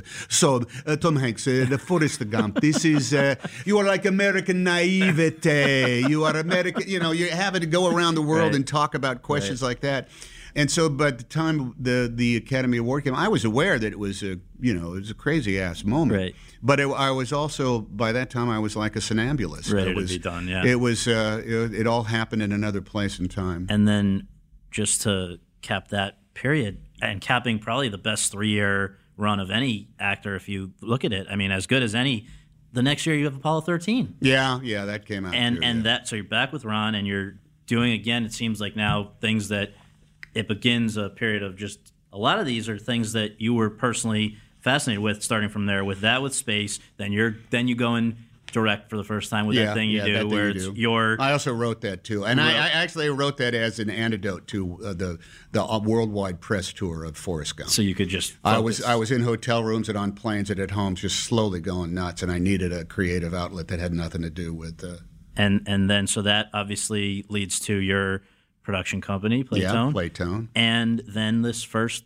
collaboration with Steven Spielberg. Out of I think now it's five or with the post uh, might be I think that's the fifth. Yeah, I had the first conversation about my first ever movie with Steven, which was Saving Private Ryan, from the editing room of that thing you do, and I was just thinking. This doesn't. How, do, how does this happen? how do I read a thing that is great, then have Steven? I knew Steven socially, Right. And I'd done like the Money Pit for his company Right. a long time ago, but I, I never would have imagined in eight million years that he'd be calling me up to say, "I'd really like to do this movie with you." you know, I, I was like that, and from that just came this. Uh, he included me in the process of Saving Private Ryan because we started doing what he does, which is watch everything that's ever been made about it, Right. imagine anything over and over again. The script was constantly in flux Mm-hmm. because we, again, the genre had not been touched for years because all of them had become genre films. Right. It was either Sergeant Rocco's Howling Commandos or or some other version of you know battlefield GI kind of thing. No one had had touched on World War II in a really, really, Right. really long time. And with the the filmmaking capabilities of Steven, as well as the technology alone, I knew, and he was set out to turn the Omaha Beach into something like that had never, ever, ever, ever, ever been been been captured before on film. And for that, look, I, I can't say that I know it, but knowing that what we were going to be spending three weeks on just getting to the top of the bluffs on Omaha Beach was that was a high country there, man. And you've said that I guess in a sign that that it was good that you were sort of lost in the work. You don't even remember all that much about the making of that movie. No, I don't. No, there was. I remember some, you know, uh, some individual moments of days, but we were we were really uh, there was a type of sync that Steven allowed me, and I, I quite. I honestly, I, I don't think I had deserved it to that point, but maybe because of the other work that he had done. He realized that if there's a guy who is treated like a compadre, that that's actually an alliance that helps him do his job a little bit better. There was a very the very specific day where I left. We were in we were in Ireland, and actually, I told my wife. I said, "I, I think I'm going to go in and have a fight with the boss today." And she said, "Why?" I said, "Well, look look at this stupid scene." I literally said something. Look at this stupid scene. Everybody has a line, and it's a witty line. It's a, like a comment on it. Everybody's kind of like smart alecky and la la la, and you. And and everybody everybody has a line in this scene. It doesn't that doesn't happen in real life. Right. When I got to work, it was going to be a day for night shot, and he said, "Okay, you're you guys." You guys, and, and I literally I took it and I xed out this. I xed out the pages, meaning talk to Steve. Yeah. And we got there, and he said, "Okay, you guys are just. We're going to be able to put some CGI explosion behind you. I just want you guys spread out because your silhouettes are going to be spread out on this herky jerky kind of kind of thing." Mm-hmm. So I said, "Okay," and I said, "Well, okay, look." And I pulled out the pages, and I said, I, "Look, can we, can we talk about this dialogue? Because this is just this is just rotten." And Steven went like this Put his finger out. pulled out his pages, Right. and it was an Same X'd out thing. He says, you, uh, th- "This dialogue's not going to be. All I need is you guys walking. It's it's a transition shot." And so that kind of being on the same understanding about things would perhaps explain why you guys have reunited after that on Catch Me If You Can, The Terminal, Bridge Yeah. of Spies, and now The Post. It's just you. Is there another director that you've clicked with that much? I mean, I know you've worked with Ron. Uh, I've now. worked with Ron a lot. I've worked with Bob uh, Penny. Yeah. I worked. You know, I've been willing to go back and work Yeah. with other directors before because you you're ahead of the game. There's no Right. getting to know you kind of conversation. You you can be completely honest about what your thoughts are. And I think I'm a better collaborator now because I've worked with so many people over and over again, and I've learned how not to bother with some stuff.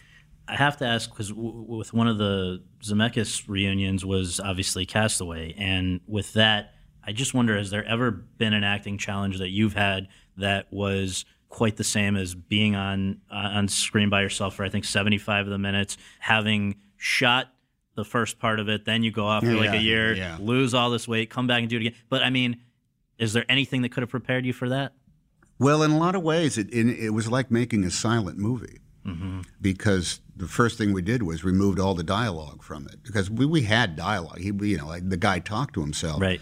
And we got to the island, literally our first day on the island. We're going to be there for the better part of a month.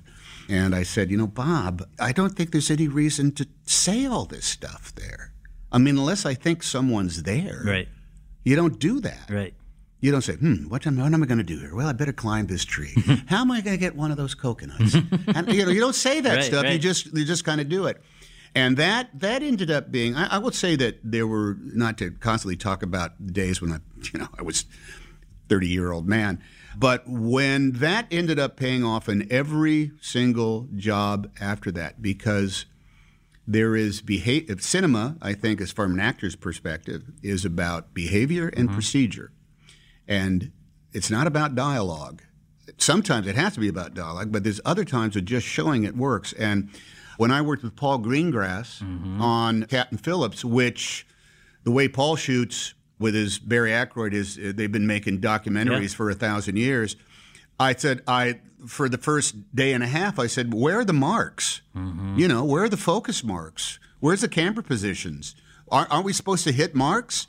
And and Paul looked at me like I was well no, you know well you know we could put a mark down if you wanted. Right. It was a totally because different- because what happened is it became nothing but behavior and procedure. Yeah. And that was an insanely liberating moment because Paul was willing to work every scene in an ad hoc Right. way as opposed to what do you think you would do here? Right. Then what is the requirement physically? I mean literally in Mm-hmm. Yeah. the physical universe Right. of being here. And thirdly, what is the procedure that you've been trained to do? And I would say that in the modern era of, Yeah. uh, of my career, that's that's the thing that I've slowly discovered as being one of the one of the guiding principles. Well, the the a synonym for the modern era, I would say, post Castaway, which was your most recent Oscar nomination. I would call this the the take Tom Hanks for granted era because I think that people are so used to being. It's like almost with Steven, everything he does is compared to such a high bar that he set with all his previous work that people sometimes I don't think they're comparing him or looking at the work in the way they would look at anyone else. Well. I think it's because nothing ever dies, nothing ever goes away. I mean, I can go through the I can go through the grid on my direct television, and boom, there it is. Oh, Road to Perdition is on Right. right, now. Here's Castaway again. Oh, oh my! uh, It, you it it always is there. So. In a lot of ways, the first paragraph of every review on your new movie Yeah. is about the past, the movies you made in the movies. past. And also, so this brings us back to the the whole likability thing. You say even when you've played like an executioner in The Green Mile or a hitman in Road to Perdition, Yeah, shot guys in the head. right? And, Literally, and they shot him dead. Shot him dead in the head. Ah, you, will- you did it for the right, Right. reasons. You did it. You did it. You know, you didn't. You didn't want to electrocute those guys. So does that feel like a, a an albatross in a way? Obviously, No. people mean it in a nice No, way. it does. but- I, you know, it did. I it it did when I was playing pussies. Right. Uh, you know, in all honesty, because you can't be honest in the circumstances. As it, it- look, I'm 61 now, Mm-hmm. And people know that they've been looking at me since they were little kids. Yeah. You know, I've been the nation's babysitter Right. since Right. home video came into came into existence. You know, Right. And the fact that people can watch any movie you've ever made again and again and again anytime they want to, that that comes into play. So there is a body of work that you can't you can't deny. You're not you're not going to get away from that. Robert De Niro has a body Mm-hmm. Sure. Mm-hmm. of work. You know, Gary Oldman has a body of work. Uh, Matt Damon has a body of work. It's like Greta Gerwig now has a body of work there, that yeah. you examine that is part of, and it's. Do you go beyond that? Do you somehow take all of that and put it into a, a new and different mix? The likability factor, I would view it as more like an accessibility mm-hmm. factor. And geez, that's what you, I, I think in a lot of ways that's what you want. There's sometimes you are going to play an enigmatic figure on mm-hmm. on screen, and you know how you do that? Take out the dialogue. Right. You know, if you don't know, you know, then you got to discern what you're saying. But I think now at this point, I'm kind of I won't say liberated by it, but it's actually it's an investment. I mean, you have it in your pocket somehow. Like you know, Ben Bradlee. Right. I knew Ben Bradlee. I read- Ben Bradlee that, yeah. was one of the most magnetic personalities I've ever had dinner with. So in a way, it's good. You come with if so you come with some baggage, Scott. right? Aren't, Yeah, aren't I a No, magnetic personality? So it all, it much. all can kind of like blend in. any rhyme or reason for why these last few years, a lot of these characters and the stand-up performances have been real people f with real events. Let's just remind folks: Captain Phillips, Bridge of Spies, Sully, people who Charlie Wilson's War.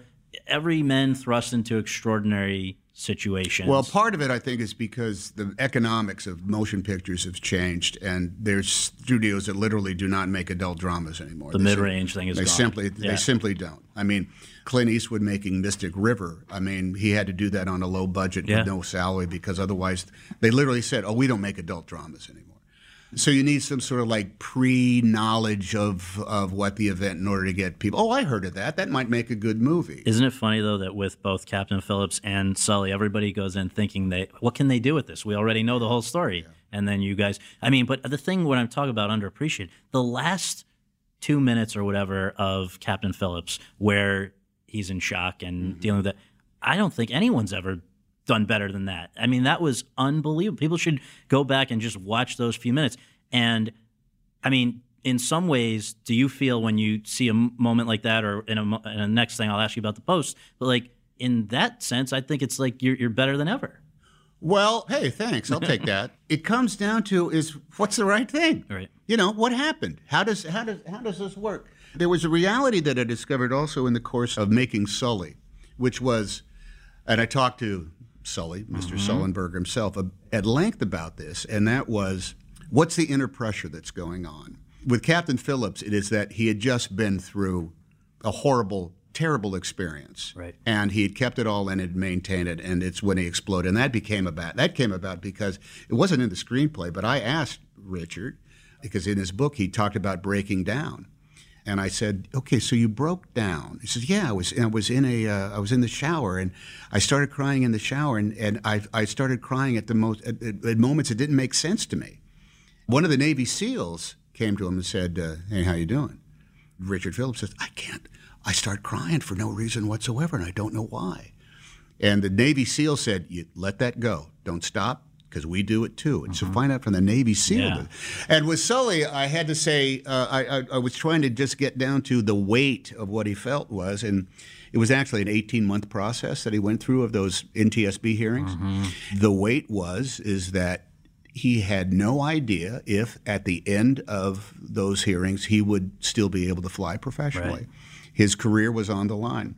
And so you don't overweight it for the sake of drama, Right. but you don't underweight it if it's because that's not what the movie really is about. The more rocks you have in your pockets, just the more the more accurate it is. So just finally, I want to ask you about this movie that we saw last night for the first time, which people are. Were you at the Well, Q&A and everything night. It like was that? terrific, and I, I, I mean, I just curious. It sounds like it was brought to your attention and turned around in an incredibly quick way.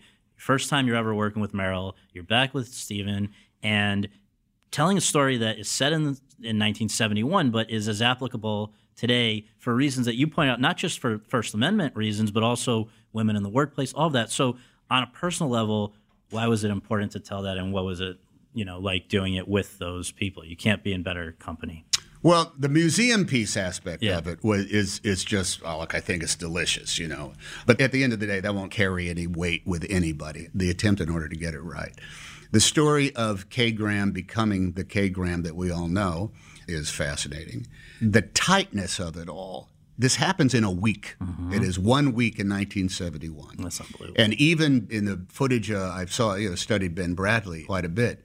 There's so much to talk to Ben Bradlee about. But so when you come down to the Pentagon Papers, it's this asterisk, and he even says, you know, now. you know, you think, well, what, what, what was what was the big deal? We, we were actually worried about going to jail in order just to print this this stuff that we had. It doesn't it doesn't even make sense. And that is, to me, that's an example of our society and our government is built on these tiny little ideological moments in which the difference between right or wrong literally defines us as a nation going back to the very incredibly imperfect beginnings of, of who we are as a who we are as a country. and Uh, connecting and- right through this present. Well, it, well, yeah, and but here's the thing: when we were when we were making it, we had no idea that things would continuously get there the the way we have. And if we didn't have our, our the current president that we Mm-hmm. have, we would literally be making a museum piece that wouldn't nearly have the same sort of sort of power. What I loved about it when I read it is that here's what I know because I read history for pleasure. Mm-hmm. I always have a nonfiction book that I'm going over somehow, or because it's all vanity of vanities, all of va- all is vanities. There is nothing new under the sun. all of this has happened uh-huh. before. We've had the same people. We've had the same moments. It goes right back to to July second, seventeen seventy six, and continues right along up to today. This the the current aspect of who we are is proscribed in tiny little moments in which someone is trying to maintain a status quo uh-huh. and somebody else is trying to bust it up. And in there is where America comes becomes visible. Well, I can't thank you enough for doing this. And, and What a walk through a an checkered my checkered career. No, thanks so much. My pleasure, Scott.